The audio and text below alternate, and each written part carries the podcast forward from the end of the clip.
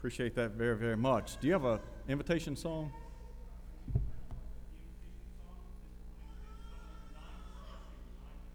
Okay, 922 is the song of invitation.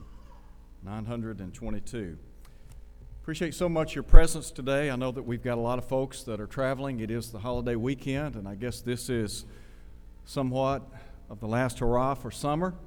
Hard to believe that September is here, and so we want we want everyone to travel safely and get back home very very soon.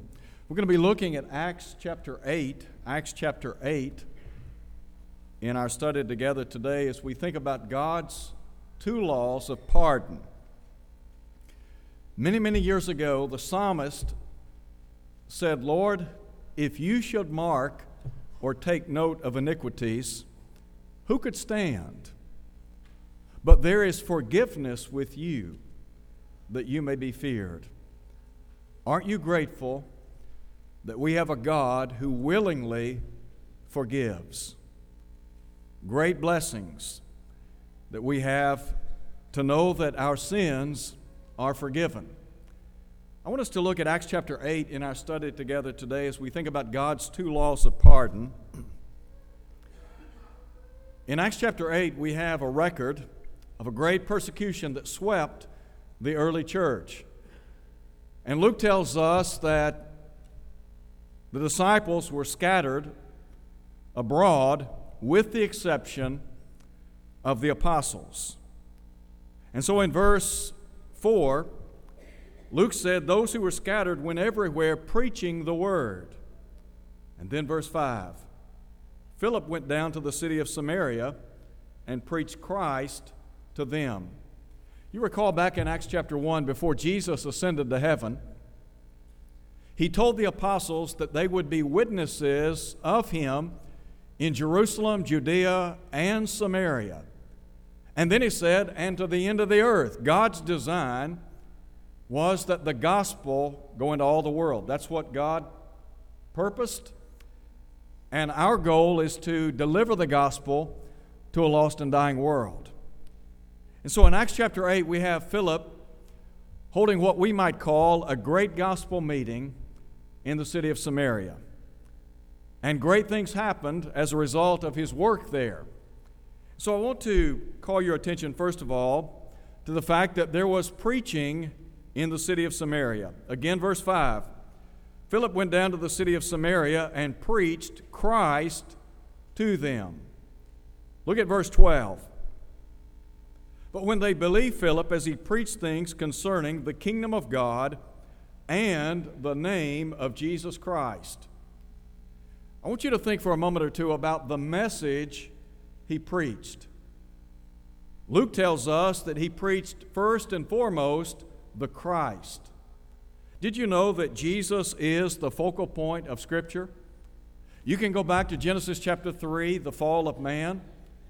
And on that occasion, God introduced the promised seed, that would be Jesus. And beginning at that juncture, he began unveiling, unfolding his redemptive plan for lost man. Over and over again, the prophets of old pointed to the coming of the Christ, the anointed one, Jesus. And then in the New Testament, Matthew, Mark, Luke, and John, we have a confirmation that the Christ, the long awaited Messiah, had indeed come. And so you have the focal point of Scripture, that being Jesus. But then Jesus is also the focal point of salvation, isn't he? Because when we talk about being saved from sin, without Jesus we would be lost, wouldn't we? Do you remember Jesus in Luke chapter 19, verse 10? He said, The Son of Man has come to seek and to save the lost. The Lord Jesus came to earth for the purpose of saving us from sin. I have no doubt in my mind that Philip would have had opportunity to share a lot of things about Jesus. The fact that he was God incarnate, that is, the very Son of God. That Jesus was and is the only one who can save. Back in chapter 4, Peter and John said Neither is there salvation in any other. There is no other name under heaven given among men whereby you must be saved. The Lord Jesus said, I am the way, the truth, the life. No man cometh unto the Father but by me. So here is Philip having the opportunity to share with the Samaritan people the gospel. Now, the Samaritans were despised people, weren't they? John tells us in chapter 4 that the Jews had no dealings with the Samaritans. They viewed them as half breeds. The Jews didn't like the Gentiles either. They viewed them as dogs.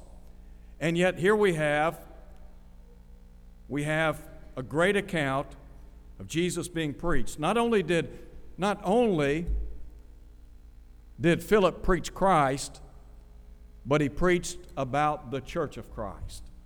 Now you might ask the question, how do you know that? Well, drop down and look at verse 12 again. The Bible says, when they believed Philip as he preached the things concerning the kingdom of God and the name of Jesus Christ, the kingdom of God here is the church. It's the same kingdom that Daniel, centuries earlier, had foretold of. You remember Daniel when he interpreted that great dream of Nebuchadnezzar, the king of Babylon? Daniel had the opportunity to tell Nebuchadnezzar that four world empires would rise and fall, beginning with Babylon, the very kingdom that he was serving as king. And he said, in effect, that Babylon would ultimately give way to the Medes and the Persians. Later, the Medo Persian Empire would fall to the Grecian Empire. And then the Grecian Empire would give way to the Roman Empire. And so Daniel could say, in the days of these kings, that is, in the days of the Roman kings, the God of heaven will set up a kingdom which shall never be destroyed. And so here Philip is preaching about the church. You see, the church is the blood bought body of Christ, isn't it? We talk about the person of salvation, and then we think about the place of salvation. That would be in Christ. And you can't dissect the church from Christ because Christ is the head, the church is the body. He's the good shepherd, we're the sheep, etc. So, Philip presented unto them Jesus. He preached Christ, he preached about the church of Christ. But then, note if you would, Luke tells us about the miracles that he performed. Note if you would in verse 6 the multitudes with one accord heeded the things spoken by Philip hearing and seeing the miracles which he did. For unclean spirits, crying with a loud voice, came out of many who were possessed, and many who were paralyzed and lame, and the lame were healed. Why do you think miracles were performed in Samaria? Do you recall back in, Mac, uh, rather back in Mark chapter 16 when Jesus gave the Great Commission? When he said to go into all the world, preach the gospel to every creature. And then he talked about how they went forth preaching the word. And the Lord worked with them, confirming the word through accompanying signs. The signs, the miracles that Philip performed, really authenticated the message, didn't it? So I think about the fact that first and foremost, there was preaching in the city of Samaria, but secondly, there was persuasiveness in the city of Samaria. First, we need to understand that the people in Samaria, they were receptive to the gospel. Listen again if you would. Note if you would verse 6. Multitudes with one accord heeded the things spoken by Philip. Drop down, look at verse 12 again. But when they believed Philip as he preached, let me just pause there for a moment or two. How important is belief in Christ?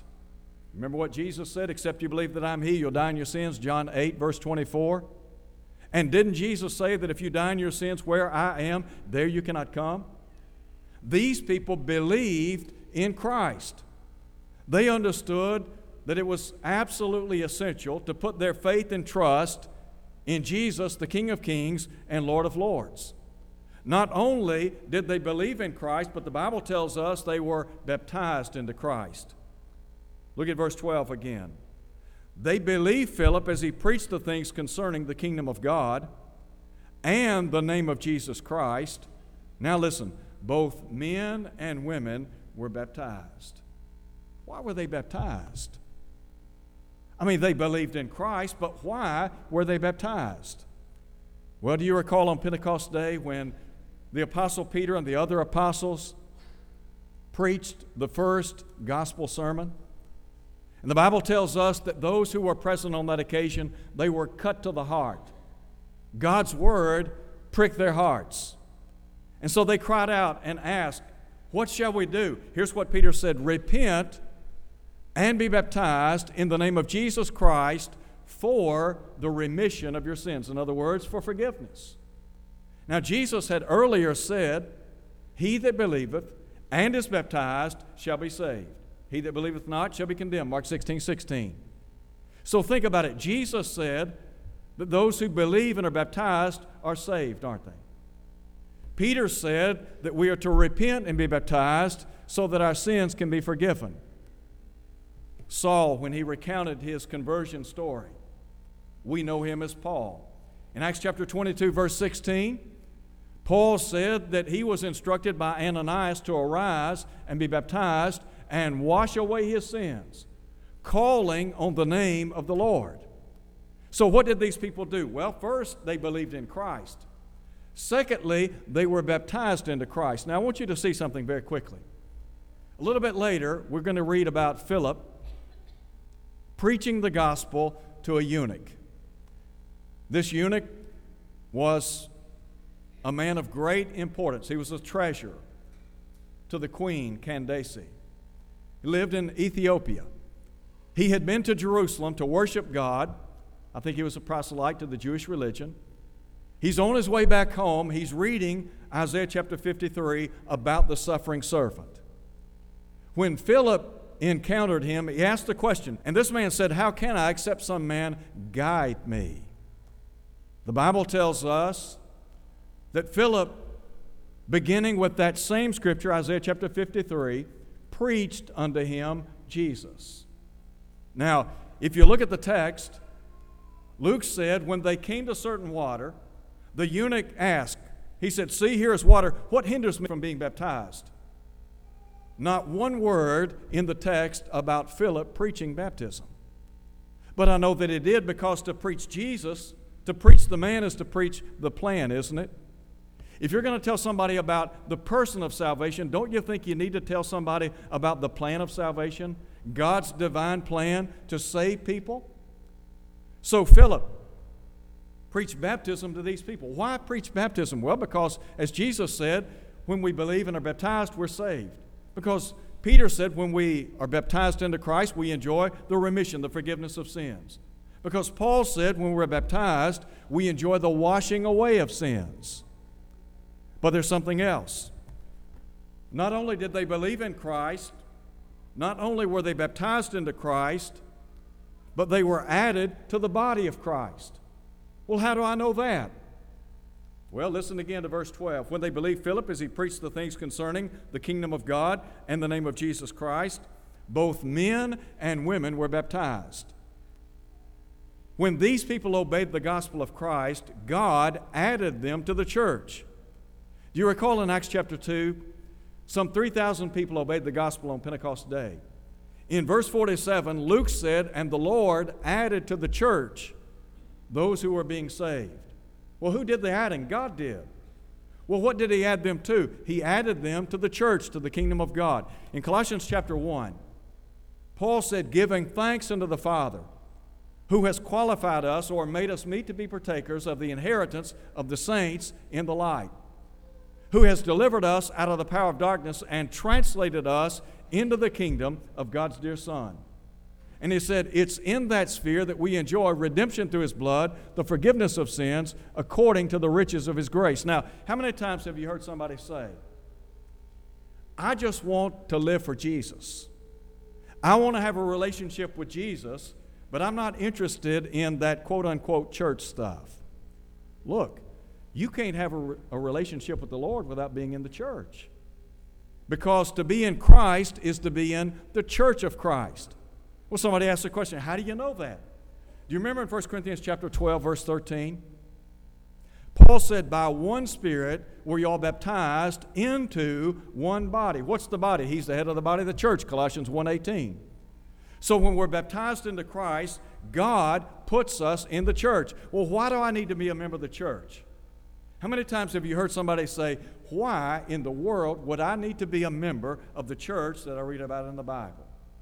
Well, in Ephesians chapter 5, verse 23, Paul said, speaking of Jesus, that he is the Savior of the body. So, where are the saved? In the church? Well, I thought the saved were in Christ. They are. But to be in Christ is to be in the church. Paul placed salvation in Christ Jesus, 2 Timothy chapter 2, verse 10. The only way to get into Christ is to be baptized into Christ. When we're baptized into Christ, guess what? We contact the blood of Christ. You can't be saved without the blood of Christ. Listen again to what Paul said, verse 14, Colossians 1. He said, In whom we have redemption through his blood, the forgiveness of sins. When we are baptized into Christ, we contact the blood. And only the blood can wash away our sins. Now, you remember what the psalmist said? But there is forgiveness with you, O God. God has devised a plan whereby we can be saved, hasn't He? We talk about God's two laws of pardon. The first law of pardon is to what we would call the alien sinner, somebody who has never obeyed the gospel. The Bible says, All have sinned and come short of the glory of God.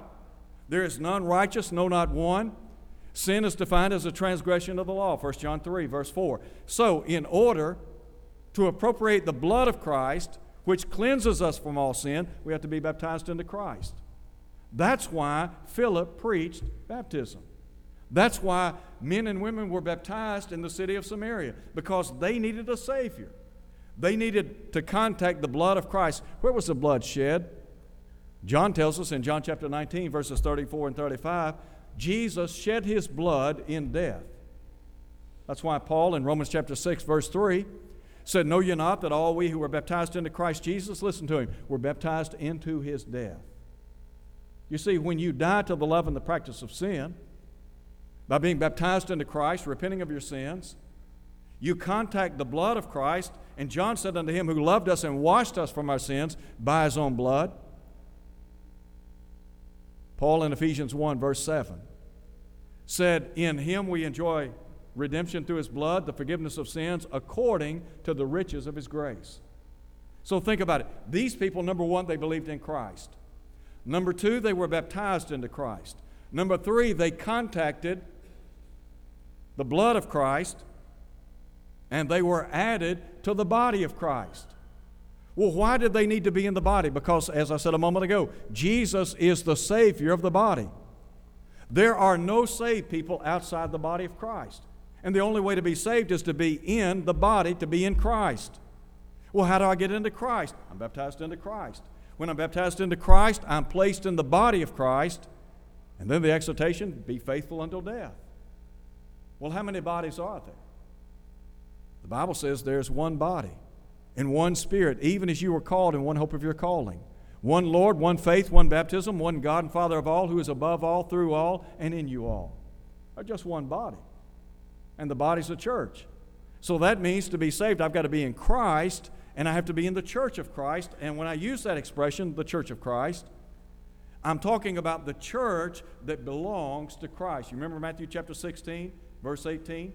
When Jesus said, I will build my church. It belongs to the Lord, not my church. The church is the blood bought body of Jesus. God planned for the church, Ephesians 3 9 through 11, before He ever laid the foundation of the world. God planned the church, He prophesied about the church, God in heaven designed that preaching would be done about the church. John the Baptist preached, Repent, the kingdom of heaven is at hand. Jesus preached about the church, Matthew chapter 4, verse 17. And so we preach about the church today because Christ and the church are imperative in salvation. So, first, the Bible tells us these people were receptive to the gospel. Not only were they receptive to the gospel, but they rejoiced over the gospel. Why were these people so happy? Well, number one, because there was healing. Back up, if you would, again. And note, if you would, verse 7. In verse 6, the Bible talks about the miracles which Philip did. In verse 7, the Bible says, For unclean spirits, crying with a loud voice, came out of many who were possessed, and many who were paralyzed and lame were healed. So, first, there was physical healing that took place in the city of Samaria.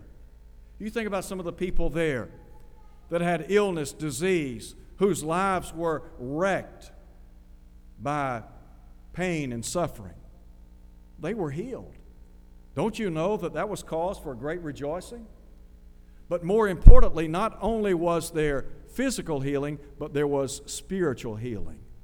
Well, how do I know that? Again, look at verse 12. When they believed Philip as he preached the things concerning the kingdom of God, the name of Jesus Christ, both men and women were what? They were baptized. When they were baptized, all of their sins washed away. Spiritually speaking, they were healed, weren't they? You see, outside of Christ, we have no relationship with God. In Christ, we enjoy tremendous relationship with the Lord.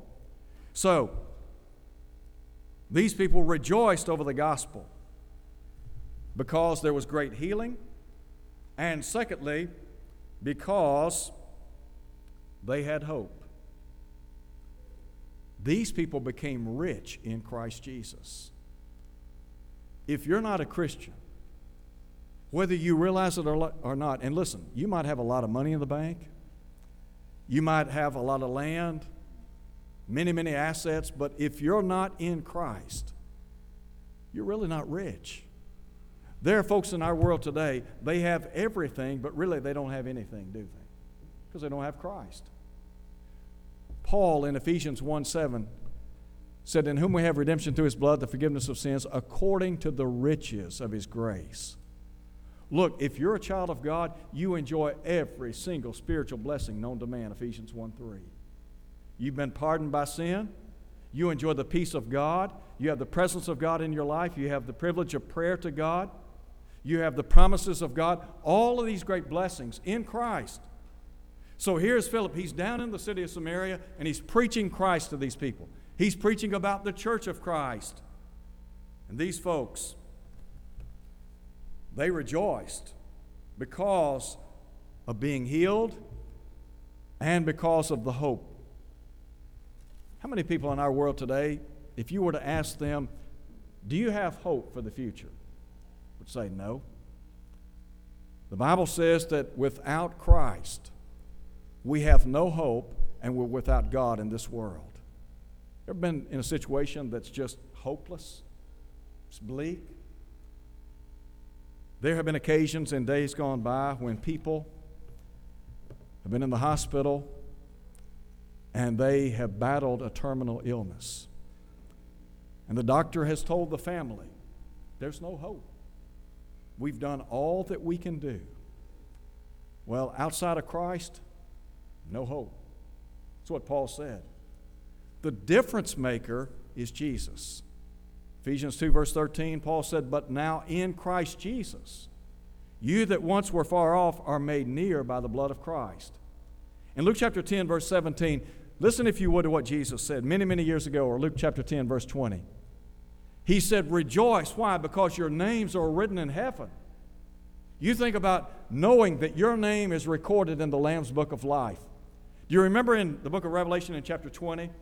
When John said, I saw the dead, the small and great, standing before God, and he said, The books were opened. And then he said, Another book was opened, which is the book of life. And the dead were judged out of the things which were written in the books. On the final day of judgment, God is going to open the book of all books. That's the Bible, isn't it? We're going to be judged on the basis of the law of Christ, Galatians 6 2. We're also going to stand before God and on that great and final day, he's going to open another book, the book of life. And when he opens that great book of life, the question is, will your name be there? Jesus said to his apostles, Rejoice. Why? Because your names are written in heaven. You think about knowing that your name is recorded in the Lamb's Book of Life.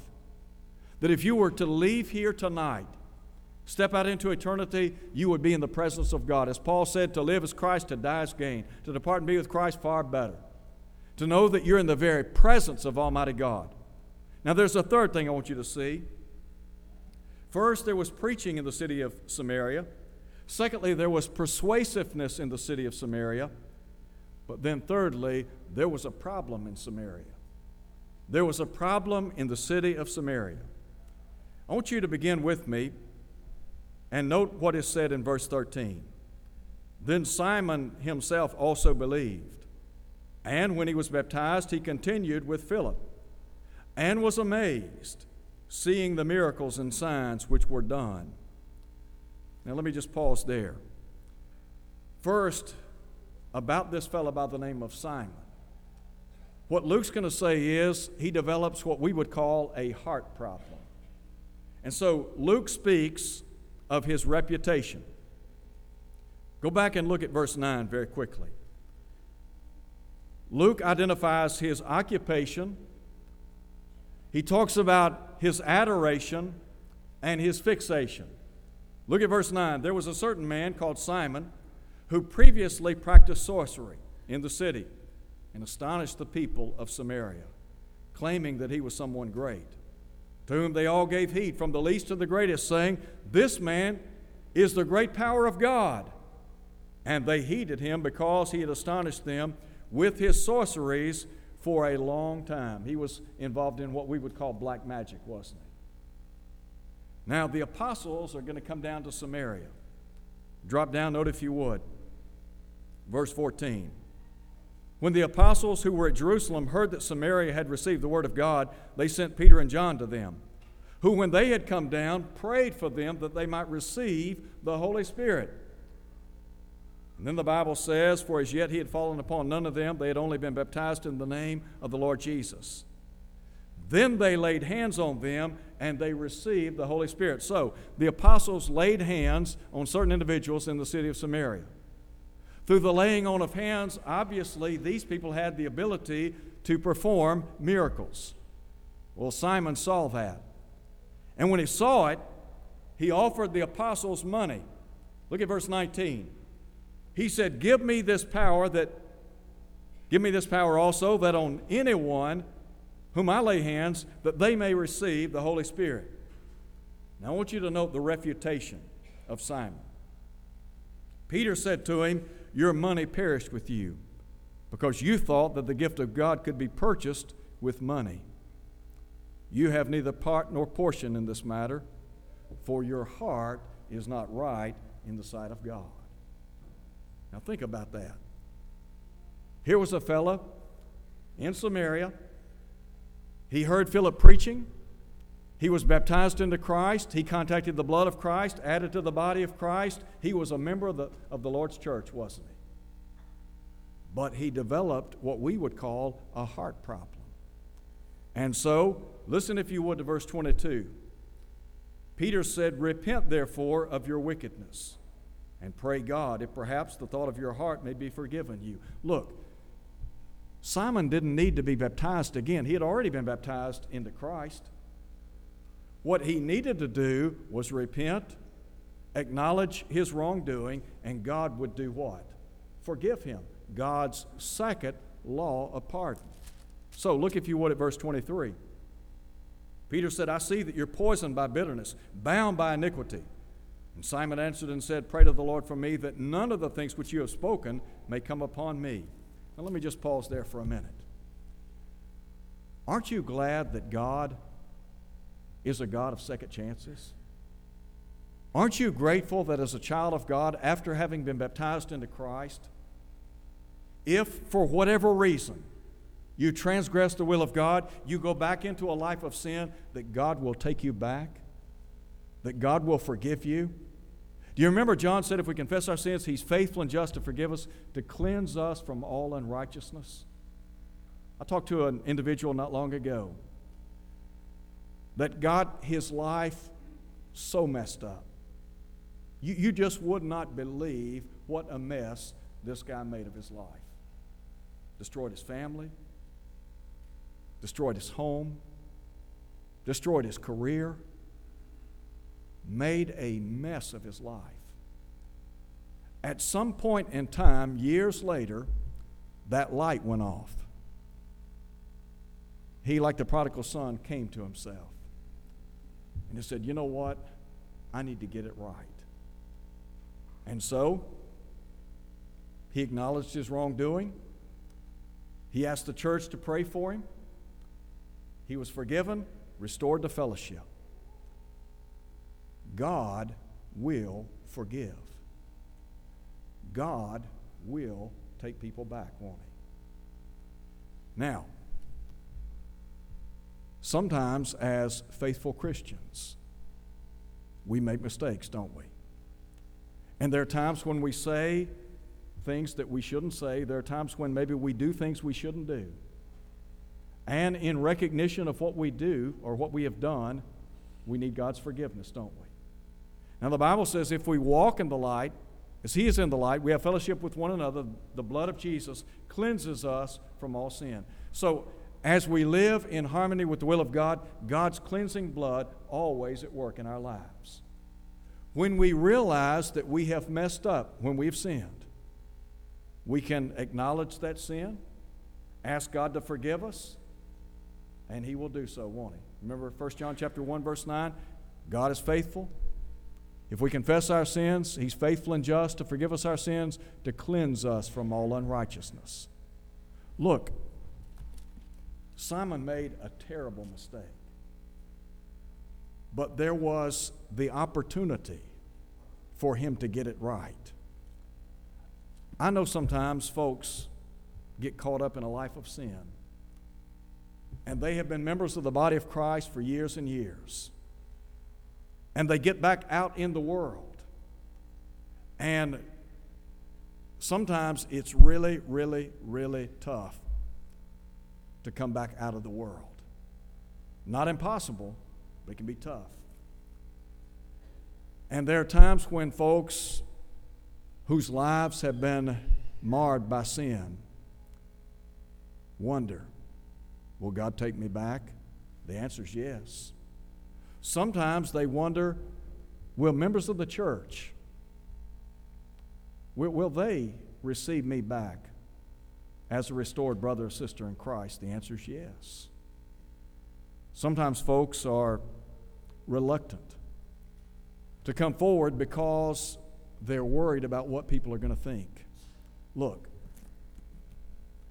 when people come forward, I'm not thinking about what's been done. I'm just thinking about as a family. We have the privilege and the right to pray for one another, don't we? We have the right to go before the throne of God, to ask his, for His favor, His forgiveness, His blessings, and guess what? He does that. So when people come forward, I'm not thinking, oh, what a bad person. Or what has he or what has she done? No, no, no. I'm just grateful that that light went off. And somebody says, you know what? I need to get it right. God's two laws of pardon for the alien sinner, for what we would call apostate saints, and to those of us who are striving to the best of our ability to walk in the light when we stumble and fall, we know when we ask God to forgive us that He does so.